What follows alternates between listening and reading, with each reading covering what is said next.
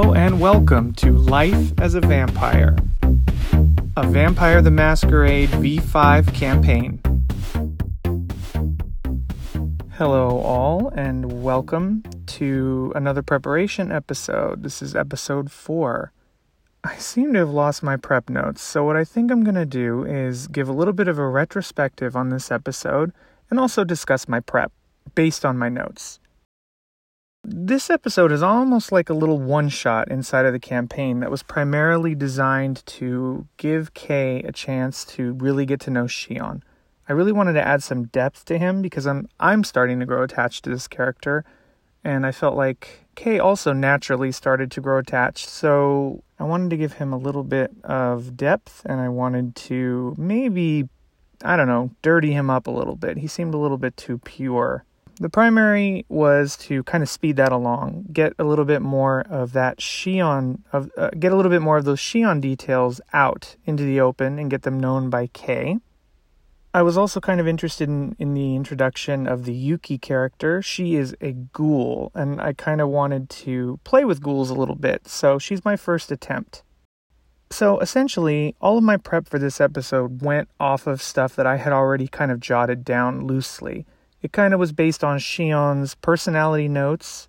Uh, I had a uh, an NPC character sheet prepared for Yuki, and I prepared that in the same fashion. I prepare everything with, uh, you know, name, two lines of description, uh, one being the physical and the second being the demeanor, some stats, which I struggled with. I always struggle with this.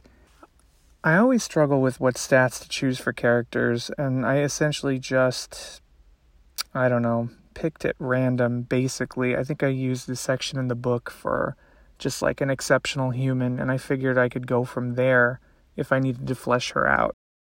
Kind of wanted Shion to be like the desperate boyfriend, almost like a cliche like you'd see in old like high school movies where he's like, "Come on, and you know she just wasn't having it. Although clearly objectively speaking like her situation was not great. I mean she's living in a crack house. She's clearly addicted to uh, whatever she's addicted to. And he wants to save her but she just doesn't want to be saved by him.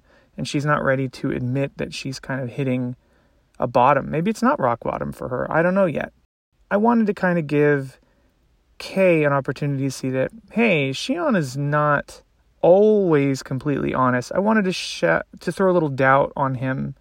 Although now that I'm saying all this out loud, I kind of worry that maybe I'm dirtying him up a little bit early. I kind of maybe I should have built a little bit more of a bond before I started, you know, showing his more imperfect side.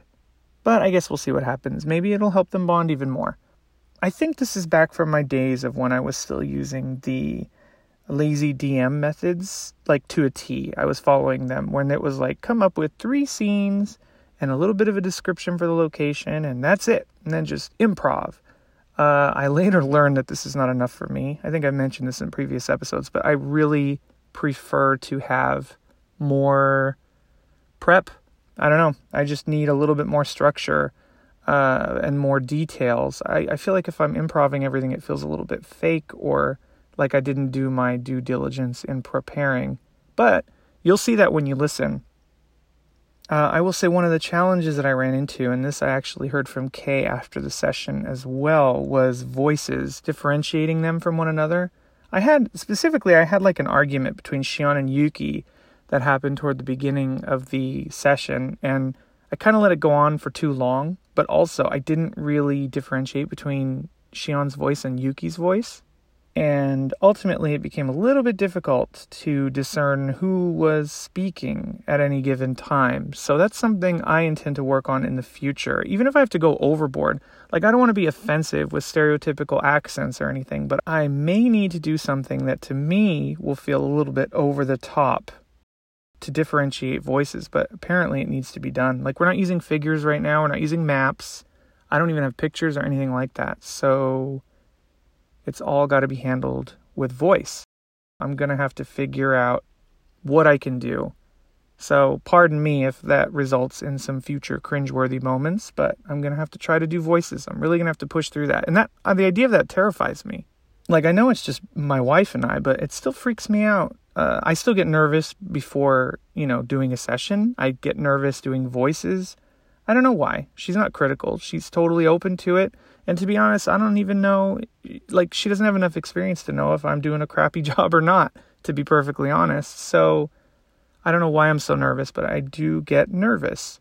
But yeah, I voices, that's something I want to work on. I even started looking for like improv classes in the area, although now that's a no go, what with everybody being stuck inside. Another thing I realized uh, for this episode is that I really do need to get a stronger hold on the rules. I think I caught myself having Kay roll for hunger when she didn't necessarily have to. I know that hunger needs to be rolled when you're trying to do vampire stuff, not when you're just doing regular stuff. And I think I had her roll during regular stuff. I also need to figure out a rhythm for getting her to roll hunger every day. Like upon, you know, waking up in the evenings, uh, I think I kind of slacked on that, and I'd like to be a little bit more diligent and true to the rules. So I will brush that stuff up, and I will make sure that I impose all those rules, but not in a way that is like, you know, that messes up our creative flow. So that's basically it. Uh, I will go over my notes a little bit. So, as with my previous sessions, I wrote a strong start, which is basically a one sentence that I can pack full of just info that gets me inspired.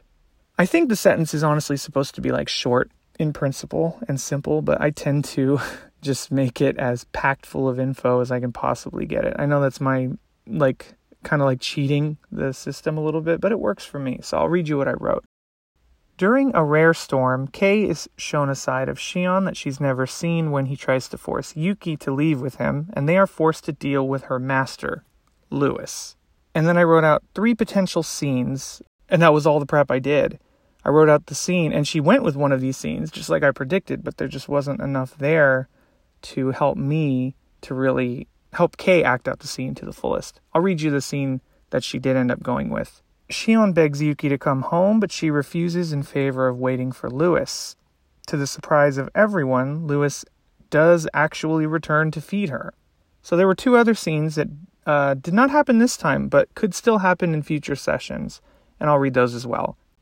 Kay returns to the base to find it empty and cleaned out. It was attacked, then sanitized by a small group of Keaton's men.